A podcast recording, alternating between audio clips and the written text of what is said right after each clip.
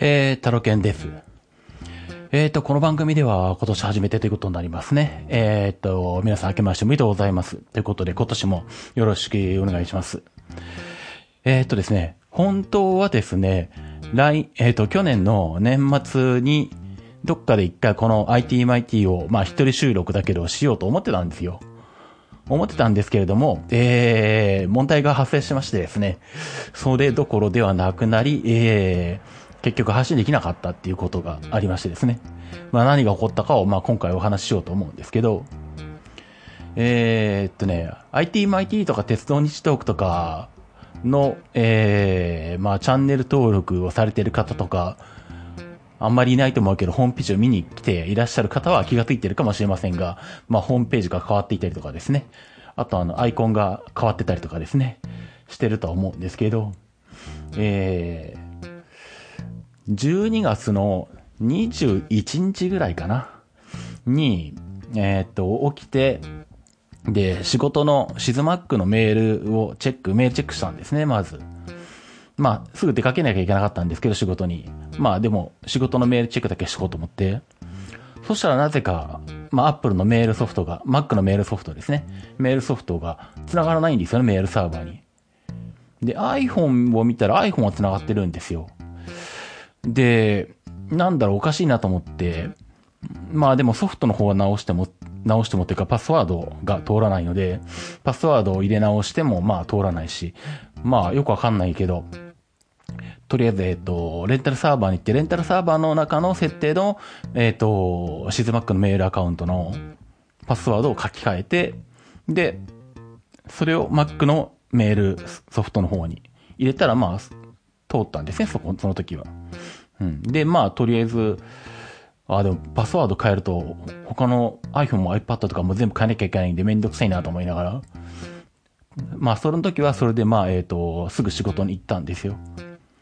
で、仕事が終わって帰ってきて他のメールアカウントを個人で使ってる、レンタルサーバーとかの契約してるメールアカウントのメールチェックをしたらですね、気がついたらあの、レンタルサーバーから連絡が来てまして、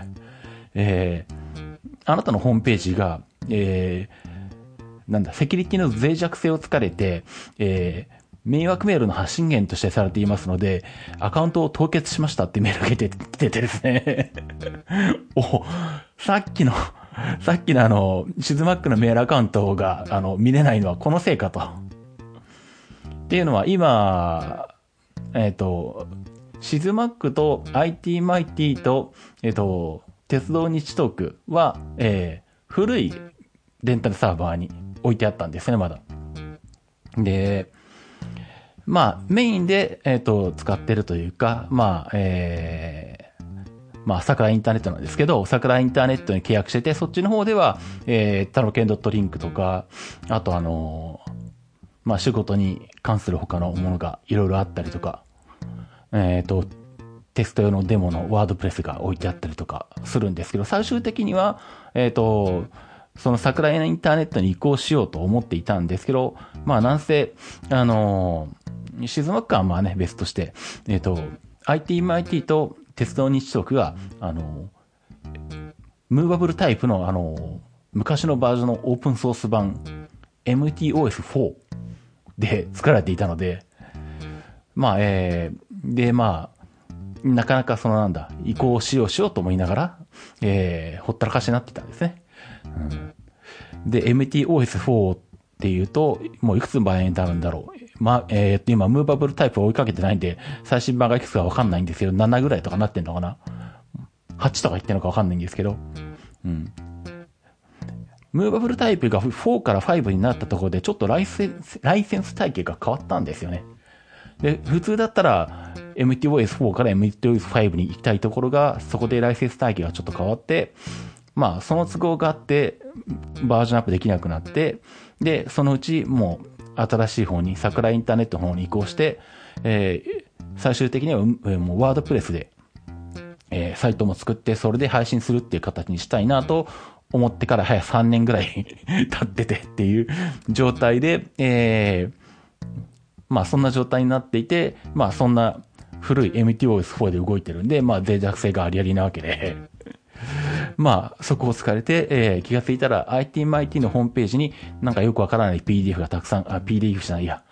あの、PHP ファイルがたくさん置かれていたですね。まあ、あの、うちに帰ってから FTP ソフトで見て、あ、これかと思ったんですけど。まあ、そんな形でですね。で、まあ、その古いレンタルサーバーとしては、まあそんな形で迷惑メールの発信元にされてるんで、えー、レンタルサーバー上の、えっ、ー、と、データは全部一回削除してくださいと。その上でサイトを作り直して、えー、レンタルサーバー側で内部で、あの、これでいいかどうか、えー、まあ審議みたいなことをして、で、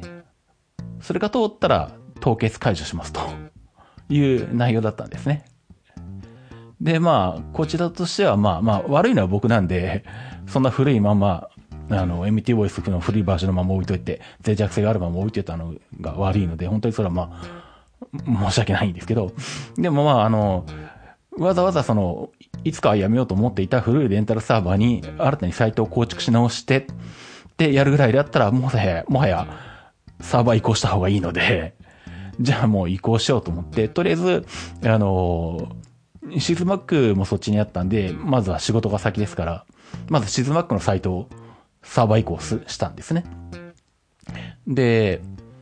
えっ、ー、と、まあ僕ワードプレスで作ってるサイトは全部あの、アップドラフトっていうプラグインでバックアップしてるんですけど、えっ、ー、と、まあ当然シズマックもそれをやっていて、で、そのアップドラフトの、えー、データを使って、えワードプレス、まあ、桜インターネットの方に新たにワードプレスをインストールして、で、そこに、えー、アップドラフトのプラグインを入れて、で、バックアップデータから、まあ、復元するように、まるで Mac のタイムマシンバックアップから復元するように、サイトをまあ移行できるんですね。うん。っていうのは、えっと、まあ、一応、えっ、ー、と、知識としては知っていて、やったことはなかったんですけど、まあなんで、じゃあもうそれを使って、えっ、ー、と、とりあえずシズマックのサイトは早く復旧させなきゃいけないし、あとはまあメールサーバーもちゃんとアクセスできるようにしなきゃいけないし、まあメール、あとはなんだ、メールも IMAP で保存してあったんで、古いサーバーの方にも。まあそれの、あの、移し替えもしなきゃいけないわけなんですけど、もうそれを翌日にダーってやっていってですね、とりあえず、えー、桜インターネットの方に新しくディレクトリを切って、ワードプレスをインストールして、アップドラフトをインストールして、で、えっと、バックアップから復元ってやって、で、無料版でやろうとすると、えっと、データベースのところを手で書き換えなきゃいけないらしいんですね。どうも。ググったところ。で、まあちょっと、まあめんどくさいっていうか早く終わらしたいのもあるし、まあコマンドラインでやるだったかなんだかわかんないけど、まあちょっと、細々としたことやんなきゃいけないっていうのもあるし、まあ僕もそこまでデータベースを手でいじくれるほど分かってないので、で、まあ見てみたら、えー、っとなんだ、30ドル、え、払って、えー、っと、アップドラフト、プラスだったかな名前忘れちゃったんですけど、なんかアップドラフトなんかバージョンがたくさんあって値段がいっぱいあるんですけど、うん。30ドルぐらい払った有料版にすると、そこのデータベースの書き換えも自動的にやってくれますと。そうするともう本当にあの、タイムマシンバックアップから復元するように、全部自動で移行できますというのがあったんで、あ、もうこれでいいやと思って それを買って、で、そいつを、えっ、と、移行先のワードプレスにインストールして、で、バックアップ先から、えっ、と、復元ってやったら、綺麗に全部復元されましたね こんな簡単なんだと思いながら だったらもっと早くやればよかったんですけどね。うん。まあ、あの、ワードプレスに関してだけですけどね。うん。ということで、まあ、えっ、ー、と、シズマックのホームの、えっ、ー、と、ワードプレスでできているホームページの方は、思ったよりも簡単に、えー、移行できてですね。で、まあ、あとはメールはもう IMAP から IMAP に移行なんで、あの、しょうがないんで、自分のあの、メールソフト内で、あの、フォルダを作って 新しいメールサーバーの方に、下にあの、フォルダ分けを、フォルダを作って、しかもまたあの、僕の場合、過去のもう数年前のお客さんからこう、お客さん一人一人ごとにこう、フォルダ分けしてあるんで、あの、階層も数もすごいことになってるんですけど、もうなんかあのなんだ、フォルダ1個動かすとなんか何千とか、下手したら1万超えのフォルダとかあったりするんですけど、まあしょうがないんで、あの、Mac のメール上で、メールソフト上でそれをやってですねそっちの方が時間かかったかな、下手に、下手するとサイトより。まあ時間かかったとはいえ、まあ待ってるだけなんで並行して他の作業はできるんですけどね。うん。なんでそんなことをやって、えー、とりあえず、えっ、ー、と、翌日中に、えー、シズマックのサイトとメールは、えー、一行できる状態になったんで、もうそこで DNS 書き換えて えー、シズマック .net は新しいメールサーバーを指すっていう風に書き換え。で、えっ、ー、と、SSL もレッツエンクリプトで SSL かけてあるから、えっと、前の古い方のレンタルサーバーの、あの、SSL 証明書を消して、で、えー、新しくできた桜インターネット側のワードプレスの中でできている方にドメインが移行した後に、そっちにも SSL、今度また列 エンクリプトで SSL を乗っけて で、っていう作業をして1日で、あの、全部、とりあえずシズマックは終わったと。で、まあ、あとそうすると鉄道日トークと ITMIT が、えー、と移行しなきゃいけないわけなんですよ。で、これも前ちょっと、あのー、やりかけて、あの、ほったらかしになったんですけど、えっ、と、まあ、ITMIT も鉄道日トークもまあ、ワードプレスで作るつもりだったんですよね、もともとね。で、ワードプレスの、えっ、と、プラグインで、えっ、と、ポッドキャスト配信用のプラグインがあって、有名なのは2個ぐらいあるのかな？わかんないけど。まあ、その中で、えっと、ブルーベリーパワープレスっていうのかな？まあ、多分、ワードプレスのポッドキャストプラグインの中では一番メジャーじゃないかと思うんですけど、まあ、えっと、それを使うと、あの、古いサイトのあの RSS を書き込むと、そこから吸い込んでくれるっていう、インポートしてくれるって機能があるんですね。うん。で、前にちょっとやって、あ、なんかできそうだっての分かってたんで、まあ、ね、それも、えー、やって、あの、桜インターネットの新しい、えー、桜インターネット側のレンタルサーバーの中に鉄道日徳用のディレクトリと ITMIT のディレクトリ作り、それぞれワードプレスをインストールして、で、ブルーベリーパワープレスをインストールして、で、えー、そこからそれぞれインポートってやって、うん。あ、その前にあれか。とりあえず、えっ、ー、と、そうか、違った。えっ、ー、と、それをやる前に、とりあえず、えっ、ー、と、えー、MTOS の状態になっているやつをそのまま FTP でダウンロードしてきて、で、そのまま、えっ、ー、と、桜インターネットの方にアップロードしたのか。ですね。で、まあ、当然 MTOS としては動作しないんだけど、まあ、ファイルはある状態なんで、あの、MTOS はあの、静的、あの、CMS なので、うん、ファイルがそのまま存在することになるんで、その状態で DNS 書き換えて、あの、新しいサーバーの方を指し示すっていう風にしてしまえば、とりあえずファイルは全部存在することになるんで、まあ、えっ、ー、と、リスナーさんたち側から見れば、えっ、ー、と、ちゃんと見れる。まあ、ポッドキャストアプリからも一応認識できる。まあ、ホームページの方は、あの、スタイルシートとか聞いてないけど、一応見れる、ホームページも見れるって状態にしたんで、とりあえずその状態にしたんですね。そう。で、そう、そうしておいて、えー、それぐらいまでを翌日にうちにできたのかな、確か。うん、確かそれぐらいまでやって、とりあえずまあ一息ついたのかな、それで。で、その後に、えっ、ー、と、まあ、ITMIT と鉄道日特を、えっ、ー、と、ワードプレスで、えー、ちゃんと作り直そうっていうことで、さっき言ったように、えっ、と、それぞれワードプレスをインストールして、で、えー、ブルーベリーパワープレスで、えー、まあ、桜インターネットに移した、えっ、ー、と、MTOS もどきのところの RSS をインポートするってやると、まあ、読み込んでいって、で、まあ、えー、一応読み込みができたわけですね。うん。で、まあ、ただなんだ、一番最初、例えばなんだ、読み込みできてる風なのに、あの、最新の10話しか、あの、10エピソードしか、あの、なんか見えてないとかね。いろんな問題があったんですけど。で、まあなんだ、とりあえず、まあパワープレスも使うのは初めてで、しかも管理画面は英語なんで、まあ、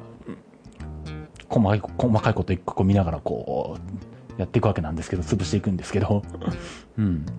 まあ、パワープレスよくできてて、あの、アップルのポッドキャストにもちゃんと対応してるようで、カテゴリーの選択とかもそこでちゃんと選べるようになってたりとかして、で、ちゃんとなんだ、あの、アップル用に 3000×3000 の、あの、ロゴを入れてくださいとかっていうメニューもちゃんとあったりするんで、まあ、多分ワードプレスとパワープレスで作れば、まあ、ほぼ問題ないポッドキャストが配信できると思うんですけどね。うん。で、まあなんだ、その中で、えっと、いろいろ細かい選択肢とか設定のところを見ていったら、えー、どうもパワープレスは初期状態だと、えっと、最新の10話までしかあの表示しないみたいな感じになってたんで、あ、ここかと思って、えー、それを最大の300とかに書き換えたら、あの、全部出てきたみたいな感じでですね。まあ全部出てきたとは言っても、まあ、これはどうももともと、古いレンタルサーバーにあった時からそうなってたんじゃないかなと思うんですけど、ITMIT が最初の1話から20話ぐらいまでがなくて、鉄道日トークもなんか4話ぐらいまでないとかなんかそんなことになってるんですけど、まあその辺はもう今もちょっとそこまではやってないんで、え、と初回の数回分から20回分くらいはない状態になってるんですけど、まあそれ以外は全部見えるようになっていて、多分 RSS 的にも、えっ、と、そうですね。で、RSS も、えっ、となんだ。あ、そうだ。そう、RSS もちょっと問題はあったんですけど、まあそれはそれで話、後で話すとして、うん。まあそんな感じで、えっと、設定をいじっていって、えー、で、まあ一応、ほとんど全エピソードが表示できるようになったと。うん、で、まあその時点では自分のポッドキャストアプリでもなんか正常っぽく見えたので、まあとりあえずこれで大丈夫かなと。うん。で、あとはまあその、それぞれの、あのホームページ側、表側のユーザーに見える側の、えー、まあデザインですね。まあ、テンプレート、どのテンプレートにするのか、で、ロゴ何を入れるのかとか、まあ、それを作っていって、まあ、今の IT マイティと鉄道西東区のホームページの見た目になったんですけど、で、その状態で年を越して、で、まあ、年明けになって時間がある時に、まあ、もうちょっとちゃんと見てみようかなとか、あとはなんだ、ちょっとアイコンもなんかいじろうかなとか思い始めて、で、ITMIT と鉄道西東区のワードプレスの管理画面を、あの、いろいろ見てたんですけどね。あ、そう、とりあえずはなんだ、あの、最低限の見た目でいいやと思ってたんで、あの、これまでの古い ITMIT や鉄道日東区のホームページにあったような、あの、なんだ、他の番組のリンクとか、静まっけのリンクとかっていう、あのまあ、いわゆる、 WordPress なんかでいう、あの、2ペインの右、右サイドのペインのところが、今の過去のアーカイブしかないんで、何にもあの、外部リンクとか載ってないんですけど、うん、この辺もまだ、えっと、できてないんで、そういうところやろうかとか、うん。まあ、えっと、その辺の手直しをしようかなと思いつつ、あの、カーニキャムいろいろ見ていて気がついたんですけど、えっと、前の、えっ、と、なんだ、インポートする前の RSS は、まあ、えっ、と、MTOS が吐き出してたやつなんで、あ、えっ、と、rss.xml か。うん。っていうので、まあ、えっ、と、サイトを移行する前は、RSS ファイルがあったんですけどね。で、インポートしたら、えっ、と、か、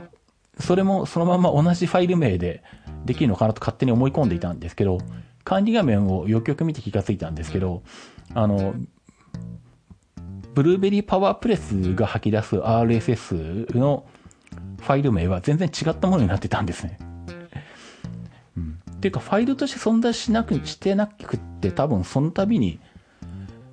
ワードプレスが吐き出してるんじゃないかな、PHP で。うん、みたいな感じになってて、あ、なんだ、RSS が全然違うじゃんってことで、その時点に気がついてですね。それまであの、一週間ぐらいほっかったかしだったんですけど、まあその間番組も結局更新できなかったんで気がつかなかったんですけどね。その状態で多分番組配信しようとしてたら、あの、いつもやったってもあの、ポッドキャストアプリに出てこないみたいなことになってたと思うんですけど、うん。で、まあ、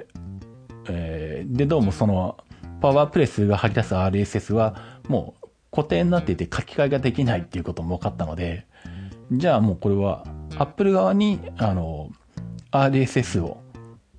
Apple 側に登録してある RSS 書き換えに行くしかないかと思い。まあ厳密に言うとなんだ？前の RSS を見に来たら301を履いて、で、それで自動的に転送かかるようにしてみたいなことが あるみたいですけど、もうあのー、もうそれよりもいいや、えっ、ー、と、Apple のあの、ポッドキャストの、ポッドキャストコネクトか。あそこに久々に行って、もうそこで書き換えてやれと思って。で、行って、まあ実際書き換えることができたんで、まあ、とりあえずそれでもいいやと思ってよしにしたんですけどね。うん。なんで、えっ、ー、と、それまでページ更新とかされてなかったから、えっと、表面上は正常に動いているような感じになってましたが、多分あの、1月の3日とか4日とか5日とかぐらいにそれをやったので、その間に、あの、鉄道日トークとか ITMIT とかの古いファイルを聞こうとしたり、えっ、と、まあ、ダウンロードされてないけど、ダウンロードしようとしたりしたら、エラーになってたはずです。特に誰からも言われなかったので、誰もしてなかったんだと思うんですけど。っていうことにまあね、一週間ぐらい経ってから気づくみたいな ことになったんですけどね。まあそんな感じなんで、まあ今は、えっ、と、確認して古いエピソードでもちゃんとダウンロードできるようになってるんで、まあ問題ないと思うんですけどね。うん。まあそんな感じのことをやっていたので、えー、まあ IT マイティ本来は去年のうちに一回配信するつもりだったけど、まあそれどころではなくですね、今日に至るみたいな感じになってます。で、まあ、あとなんだ。そう、それと並行して、あの、Google ポッドキャストとか、まあ、えっ、ー、と、あと Spotify もあるし、まあ Amazon もあるか。うん。に、からも、まあ僕の番組は配信されてる状態になってるんですけど、うん、Google ポッドキャストとか勝手に持ってったんじゃないかな、Google 側が。うん。確か最初はそうだと思うんですけどね。で、まあ、そんな感じで RSS が、あのー、ない空白期間があったせいか、Google からメールが来て、あのー、まあね、それも、そのきっかけもあって RSS がおかしいよっていうのはね、分かったんですけど、うん。なんでまあ、えっ、ー、と、じゃあ Google Podcast も書き換えに行かなきゃと思って、で、Google Podcast の管理ページみたいなところに行って、見てみたら、なんか Google と古い画面では、そこで管理画面のところで RSS ファイルの書き換えができるように書かれてるんですけど、今見るとないんですよね。で、お問い合わせくださいみたいな、メールフォームからお知らせくださいみたいな形になってたんで、あの、じゃあしょうがないんで、うんと、IT マイティと鉄道西トークは RSS が変わったので、こっちに変えてくださいみたいなのを送ったんですけど、そしたらなんか、英語だったかな、メールが返ってきて、なんか RSS が確認できませんでしたとかいうふうなことを言われてですね。まあ固定でファイルがなくて、PHP が、PHP でというか、ワードプレスでそのために吐き出してる形だから、Google からそう認識されてるのかもしれないんですけど、その辺よくわからないんですけど、まあそんな感じで、えー、Google の方はうまくいかず。んで、まあその辺の原因究明も、まあ特にめんどくさいなっていうところもあり まああと Apple から配信されてればとりあえずいいかなっていうところもありうん、うん、どうしようかなと思ったんですけど、あ、そしたらもうめんどくさいから、あのむしろド直球で、あの、301を履いて、えー、通知する？そうすると多分、あの、ポッドキャストサーバー、各ポッドキャストサーバー、Google も、えっ、ー、と、Spotify も Amazon も多分自動的に新しい RSS を見に行くようになってくれるだろうと思ったんで、えっ、ー、と、じゃあその301を吐き出すようにしようかと。とはいえ、それを手でやるのは、うん、いまいちよくわかんないし、めんどくさいなと。なんかワードプレスのプラグインでいいのないのかって思ったらちゃんと世の中便利なもんで、えー、自動的に301を吐き出してくれるプラグインっていうのがあってですね。あるんだ本当にと思いながら リダイレクトっていう名前だったかな確か。まあ、ググると出てくると思うんですけど、うん。あの、301を吐かせたい URL を書き込むと、えっ、ー、と、そ、それが301がそのファイルにアクセスしに来ると、301を吐き出してくれるようになって、で、さらにそこから転送先にこう、こう返してくれるみたいなのを自動的にやってくれるプラグインでリダイレクトっていうのがあってですね、あ、じゃあこれでいいやって言って、こう、IT も IT と鉄道日トークのワードプレスにそれぞれ入れて、でやったんで、多分もう他のサービスからも全部新しい RSS で見えてるんじゃないかなと思うんですが、うん。Google は認識されてるっぽいんですけど、よく考えたら Amazon と Spotify は特に確認してないんでよくわかんないです。もしあの、Spotify とか Amazon ポッドキャストで聞いてる方がいらっしゃって、あの、ちゃんと読めないっていうことがあったら教えてください。まあもしか気が向いたら自分で確認するかもしれないんですけど。まあそんな感じで、えっ、ー、と、まあ正月は、まあ、この IT マイティのサイトのと鉄道日トークのやつでバタバタしたのと、まあ、プラスアルファで、えっと、シズマックのホームページに、まあ、新たなメニューをこう付け足してたのもあったんで、結局なんかずっとホームページでいじってたみたいなして、そんな、あの、正月にはなったんですけどね。うん。で、まあ、そんな形で、えっと、とりあえずサイトはできて、まあ、形的には RSS 的にも問題なかなさそうな感じになって、まあ古いエピソードは気が向いたら、あの、付け足すかもしれませんけど、ひょっとしたらこのままになるかもしれませんが、うん、えっと、まあ、えっと、そんな中であの、なんだ、アイコンが、えっと、例えばなんだ、ITMIT のアイコンが、アップルは3000、3000を要求してるのに、1400、1400しかないみたいなことに気がついて、で、まあ、拡大しようかなと思ったんですけど、まあでもちょっとこのままというのも、あんまり、あまりにもあっさりしすぎてて、面白くないなと思ったんで、ちょっと、ちょっとだけかっこよくしようかなと。とはいえ、まあデザインとか一切できるわけじゃないんで、まあ、あの、僕としては今のこのアイコンでだいぶ頑張った感じです。まあ、まあで、鉄道日トークの方もじゃあちょっと変えようかと思って、鉄道日トークの方は、えっと、よく毎日ぐらい、あの、僕、アイコンを眺めていらっしゃる人がいれば、あの、日々ちょっとずつ変化してったっていうのはね、わかるかもしれないんですけど、多分ほとんどの人は見てないと思いますけどね。番組も配信してないし。えー、これは、えっ、と、何段階、3段階ぐらい、いろいろいじって、今、この形に落ち着いています。あれかな人によっては反映されてなくて古いアイコンのまんまっていうこともあんのかな？わかんないですけど、その辺はね、番組配信しないとアイコンも書き換わらないとかっていうのが、まあ、ポッドキャストアプリの類、そのアプリ側の仕様とかあれによっては、ひょっとしたらそういうケースもあるかもしれないですけど、まあそういう風になってたとしたら、まあ更新ボタンとか押していただければ、そのうち書き換わるんじゃないかなと思いますけどね。まあそんな感じで、えっ、ー、と、まあ、12月の終わりから年明けにかけて、まあ、バタバタバタっと、えー、強制的にサーバー移行をする羽目になるみたいな形で、まあでもまあそんな形でとりあえず移行はできたので、まあもともとあの、ね、いつか解約したいと思っていた古いレンタルサーバーの方はまあもう、あのアカウント復帰させることもなく、まあそのまま解約って形でね、あの、切ってしまったので、なくしてしまったので、解約、うん、解約してしまったので、まあ、晴れて、まあ、一本化できたんで、まあ、えー、何かのお告げだったのかもしれないんですけども。まあ、で、ワードプレスになったんで、さすがにまあ、古いまんまのバージョンで放置とかいうことも今後は多分ないとは思うので、で、まあ、バックアップも、アップドラフトで、えー、それぞれバックアップ取ってるんで、まあ、今後はまあ、よほどのことがない限り、えー、問題起こりにくいと思うんですけどね。まあそんな感じで、えー、っと、ひたすらなんかこう、えー、ホームページをいじって、で、慌ててサーバー移行したみたいなことで、で、今に至っているというのがですね、えー、まあ、この IT マイティの現状ですね。はい。で、えー、っと、あとはまあこの番組的にあれかな、前回配信したのが8月とかだったんで、えー、っとまあ、軽くその後の情報を付け加えておくと、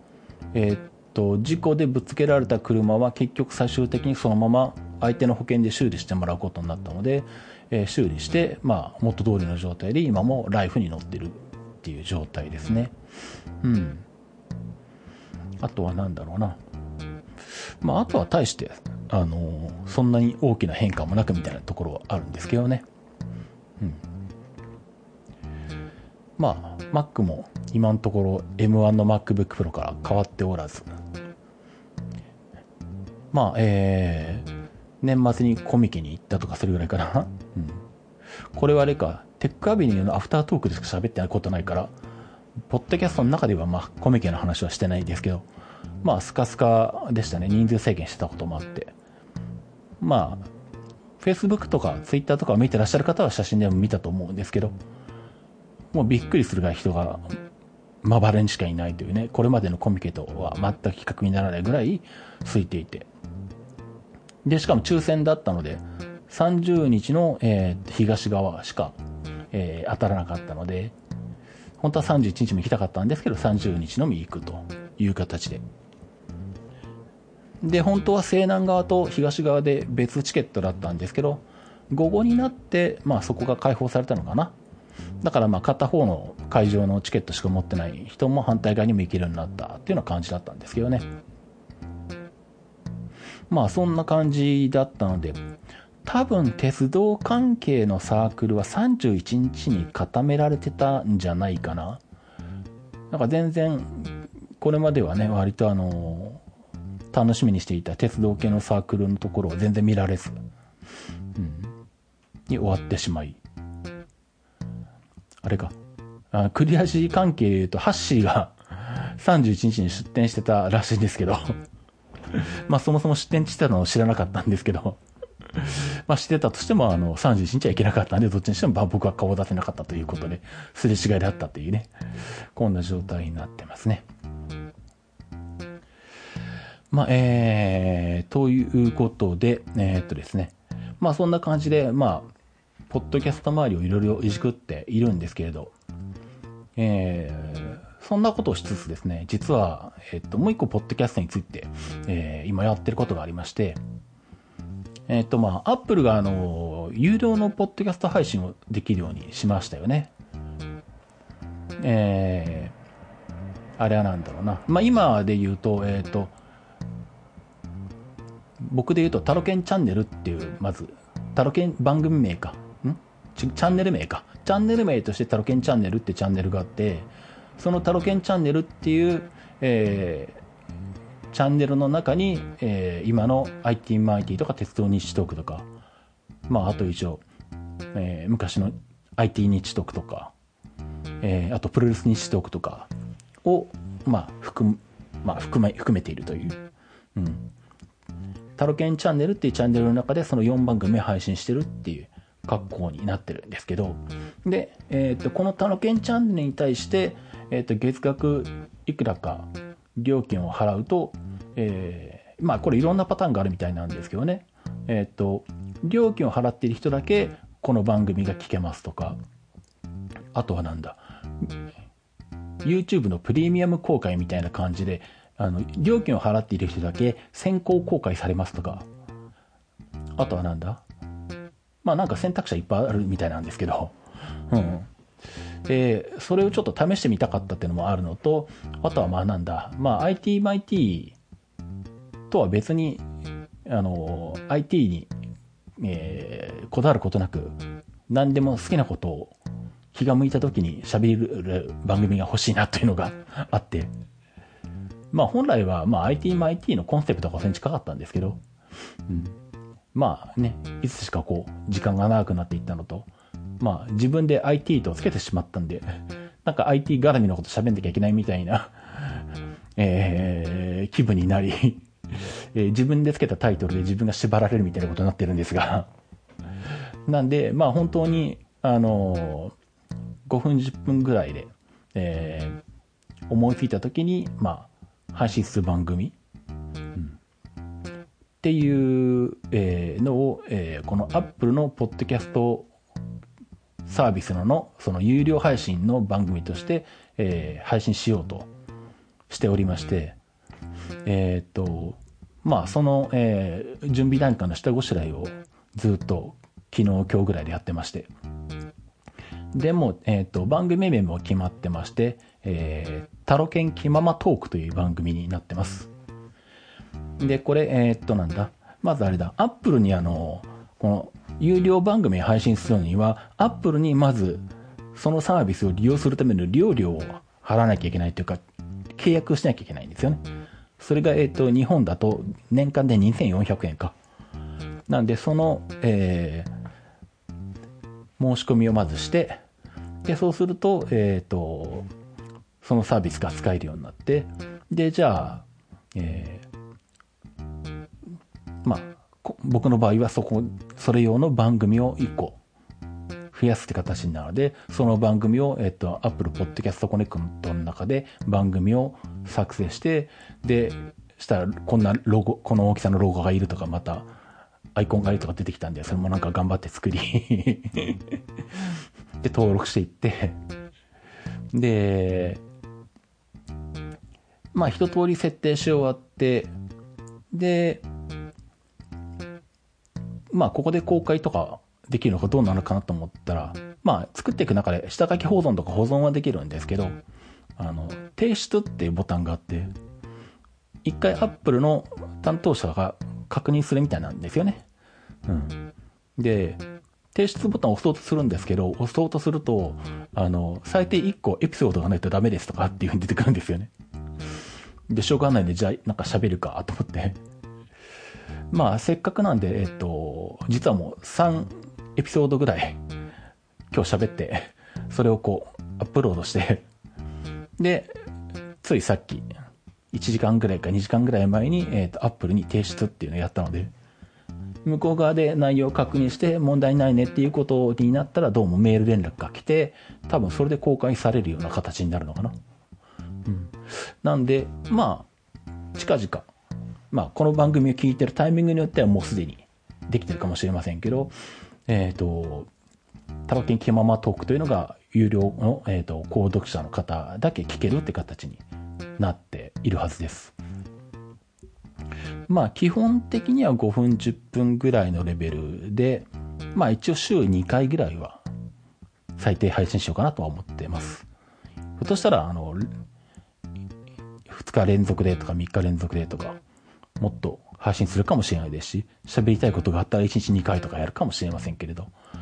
うん。まあ、とはいえ、なんだ。あの、そんな感じなんで、最初はあの、アンカーとかでやった方がいいのかなと思ったんですけど、配信方法ですね。そう、えっ、ー、と、どういう形で配信するかで選択肢が2つあって、1個は RSS を登録するっていうのがあって、もう1個の選択肢として RSS がない番組を配信するみたいな、なんかそんなような選択肢があったんですよ。で、RSS を登録するっていうことは結局他にまた番組サイトを作る。まあそれが公開であるか非公開であるかに関わるすま、サイトを作って MP3 ファイルを置いて、で、RSS を、えー、まあ、ファイルを置いて、で、それを Apple の Podcast Connect のページにこう登録するって形になってくるんですけど、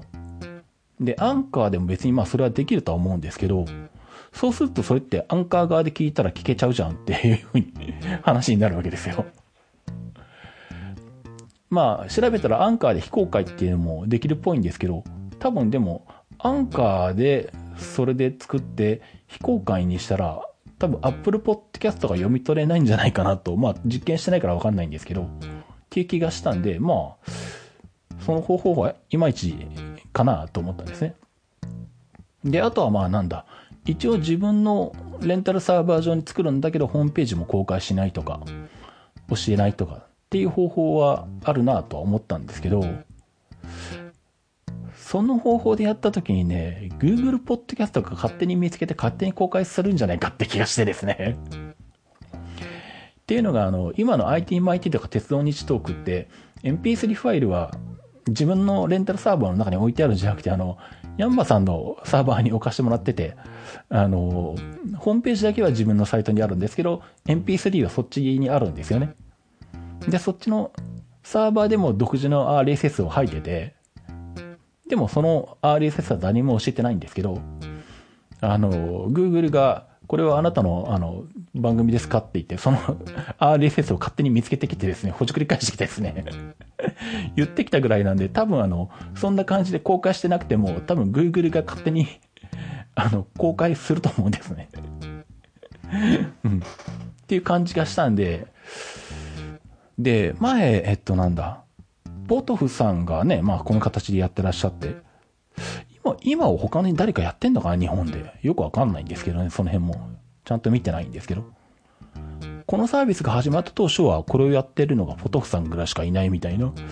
うん、お話だったんですけどね。で、そのポトフさんが最初に言い始めた時に聞いてたのが、確かデータは Apple のサーバーにアップロードするみたいなことを言われてた記憶があったんで、それでできないのかなと思って。で、よく考えたら、あ、さっきあったもう一個のあのなんだ、RSS がない番組を配信するみたいなボタン、そっちを選択したらいけるのかと思って、試しにそっちを選択したら、案の定次のページに行ったら、あの、ファイルをアップロードするっていう番あの画面が出てきて、あ、ここにアップすりゃいいんだということが分かってですね。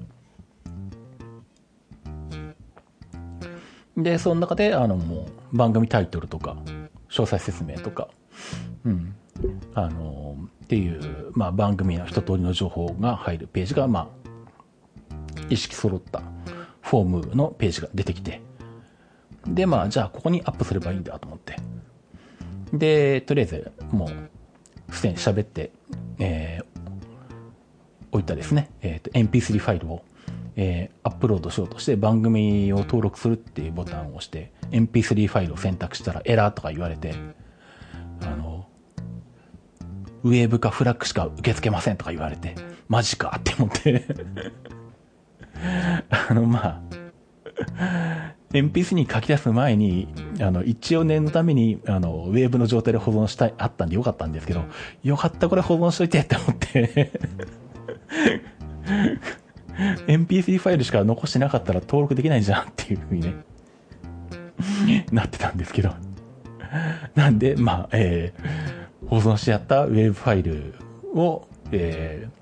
ー、じゃあ、じゃあこっちでいいやと思って、じゃあこっちを登録するって言って、登録しようとしたら、えー、ファイル形式に問題を入れますとか言われ なんだよ今度はって思ったんですけど、そうしたらどうも、えー、っとね、ステレオじゃないとダメらしいんですよね。だから、ウェーブかフラッグで、ステレオじゃないとダメと。ウェーブでモノラルでもダメと。いうことなんで、しょうがないんで、あのオーディションで、アドビオーディションで、まあそのウェーブをモノラルだったけど、ステレオに書き換えて、書き出して マイク1個しかないから同じなんですけどね、左右から出てくる音声は。しょうがないんで、ステレオにして、で、そいつを登録したら、今度はちゃんと受け付けられて、あ、これでやっとできるんだと。で、まあ3番組全部、あの、ウェブファイルを持ってきて、全部ステレオに書き出して、で、まあ3番組ともまあ、アップロードして、まあ、番組タイトルとか、ちょっとした説明とかをつけて、で、その状態で、えっ、ー、と、Apple Podcast に登る、えーと、提出みたいなボタンを押したので、公開されたらいきなり3番組やる状態になるはずです。で、えっ、ー、と、あ、そうそう、金額設定のことがあった。えっ、ー、と、120円にしてます。月額120円。えー、なので、えっ、と、まあ、で、多分、えー、っと、30%、最初の1年間は、アップルが30%持ってって、配信者に来るのが70%で、2年目からが、アップルが15%で、配信者が85%とか、なんかそんなことだったかな。ただまあ、あのー、なんでしょう。YouTube であのー、ね、収益化してる方は、やったことあると思うんで、お分かりだと思うんですけど、あの、アメリカの税金の、あの、何？税金関係のあの、書類みたいなやつ？提出しなきゃいけない。ん？ダブル 8BEN とかなんかそういう書類、それがまた書けっていうのが出てきてですね、なんかよくわからないなと思いながら、ググって多分こうかなとかも言いながら、あの、登録してるんですけど、あれが思った通りちゃんと通ってたら今言った割合になるみたいなんですけど、それがちゃんとできてなくって、ダブル8、ダブル 8BEN がなんかが、あの、受け付けられてなければ、アメリカの税務署に30%源泉徴収勝手にされるらしいんです。だからそれがダメだったら、えっ、ー、と、最初の1、2名はアップルに30%取られて、残った70%からさらにアメリカに30%取られて、その残りが、えっ、ー、と、来るから、えっ、ー、と、70%の、えっ、と、21%取られるから、49%か？来るのは。2年目が、えっ、と、85%の、そこから30%取られるっていうことは、えー、計算するのはめんどくさいんでいいですよ、もはや。うん、それがちゃんと通ってるか通ってないかでも変わってくるみたいなんで、えー、もし、まあ、これからやろうという方とかね、まあ、あと YouTube で、あの、収益化成功しても、あの、それを提出するようにって言われるんで、YouTube の方はね、まあ、割とその、やっぱりやってる人が多いんで、あの、まあ、サンプルというかね、こうやって書けばいいですよみたいなのが結構ネット上で見つかるんですけど、アップルの方はまた、書式がなんか若干違って、項目も違ってて、いまいちこれでいいのかどうかよくわかんないなと思いながら うん。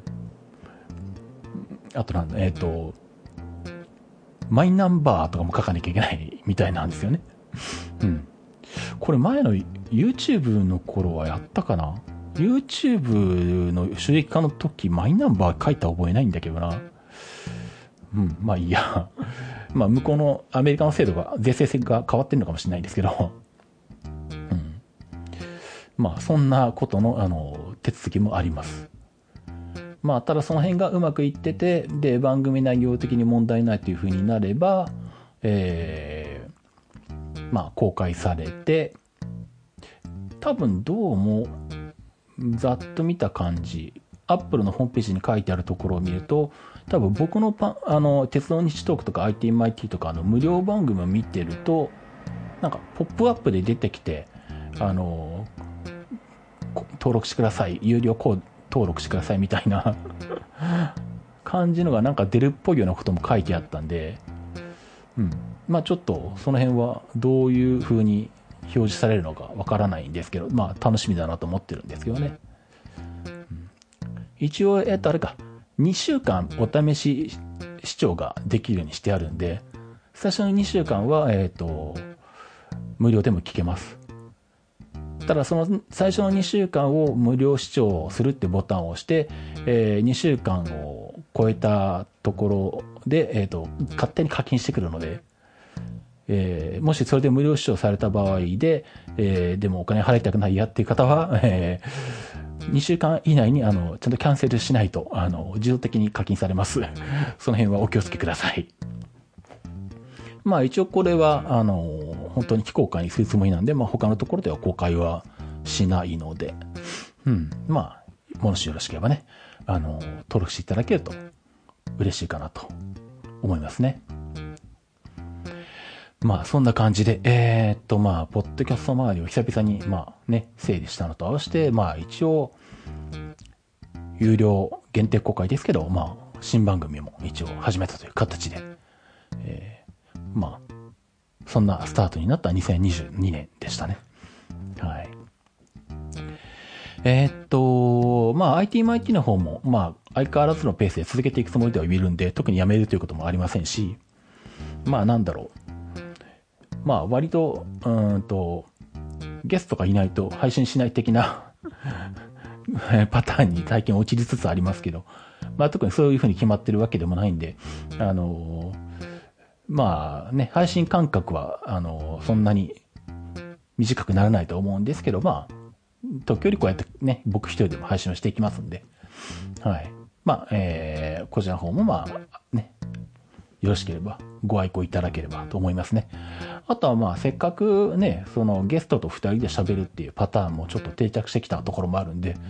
もしあの、なんかよかったら ITMIT、あの、ゲストとして出たいという方がいらっしゃったらですね、連絡いただければ、あの、収録しますので、まあ今まではね、あの、北沢くんとか太一とか、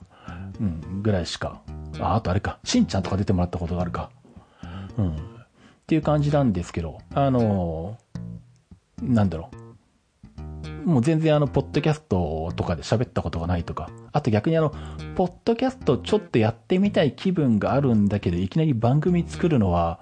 敷居が高いから、ちょっとお試しでなんか喋ってみたいとか、そういう感じの方でも全然いいです。むしろそういう方のあれですね、なんだろう。あの、足がかりというかね。えっ、ー、と、踏み台、踏み台、自分で踏み台言うなって話ですね。登竜門、登竜門ではないな。別にあの、あの、戦ってないですからね あの、まあ、もしくはなんだろう。昔、あの、番組やってたけど、えー、配信しなくなっちゃって、でもたまに喋りたいとかね、また特に誰とは言いませんけど、えー、ね、という何か顔が浮かんでますけど、そういう方とかにたまに、あの、久しぶりに喋ってもらってるっていうのでもいいですし、広く、あの、募集していきますので、はい。まあ、えっ、ー、と、大体まあ夜の時間で、まあ、僕もまあ比較的にね、あの、時間に余裕は効くので、自営業ですからね。あの、土曜の夜と日曜の夜は、えっ、ー、と、ルンルンとトレンドウォッチの収録があるんで、まあ、やれないかやるとしても、まあ、10時ぐらいには終わるみたいな感じにしないといけないんですけど、まあ、それでも良ければできますし。まあ、あとは火曜は2週間に1回はテックアベニューがあるんで、まあ、すると被る時間帯はできないですけど、まあ、それ以外は、平日はほぼ、テックアベニューと被らなければ空いてますし、うん、えー、まあ逆にあの、なんだ、朝10時からっていうのは無理ですけど、寝てなる、寝てるのでまあ、頑張って午後5時とかね。うん、早くても。まあ、それぐらいになると思うんですけど、まあ、その辺は合わせますので、あのあ、まだあれだな。そもそもあの、ITMIT とか鉄音日トークにメールフォームのリンクすら作ってないから。ITMIT とか鉄音日トークのホームページに行ってもあの連絡方法がないですけれど、うん。あの、タロケンドットリンクの方にメールフォームとかありますし、メールアドレスも載せてたかな。うん。載せないかもしれないんですけど、メールフォームはあるはずなので、まあそこから、えー、連絡いただくか、まあもちろん Facebook とか、あの、Twitter とかね、まあ、えー、インスタとかでも何でもいいんですけど、うん。まあ、その辺からご連絡いただければ、はい。日程などを相談させていただきますんで、はい。まあね、えー、ぜひぜひ。で、まあ、あの、喋りたい気持ちはあるけど、何喋っていいかわからないっていう感じだと、あの、まあ、僕があの、それなりにあの質問を投げかけていくんで その辺はまあね、あの、どうに、あの、どうにでも、どうにでもって言ったら変ですけど うん、今引っ張っていけというほどあの、ちゃんと引っ張れないですけど、あの、話はなん、あの、それなりにあの、作っていけると思うのではい。まあ、自信がないけど、喋ってもいいみたいな感じの方？とかでも全然 OK なので。あとは逆になんだ、あの、こういうことをやってるから宣伝したいとかね。自分の YouTube 番組をあの宣伝したいとか 自分のポッドキャスト番組を宣伝したりとか、あの、ホームページとかインターネット上の活動を、あの、宣伝したりとか、うん。えー、まあそんな感じでもいいかと思います。えー、反社会的な活動の場合はお断りする場合もあるかもしれませんが。そんな人は来ねえだろって。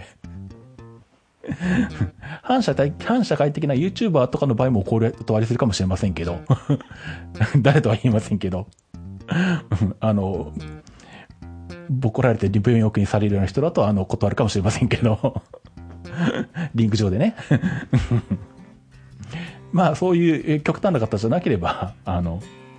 ぜひぜひ。連絡いただければと思いますね。はい。じゃあまあ、そんなところかな、今回は。ということで、また、えっ、ー、と、ね、また次の配信まで何ヶ月かあるかもしれませんけど、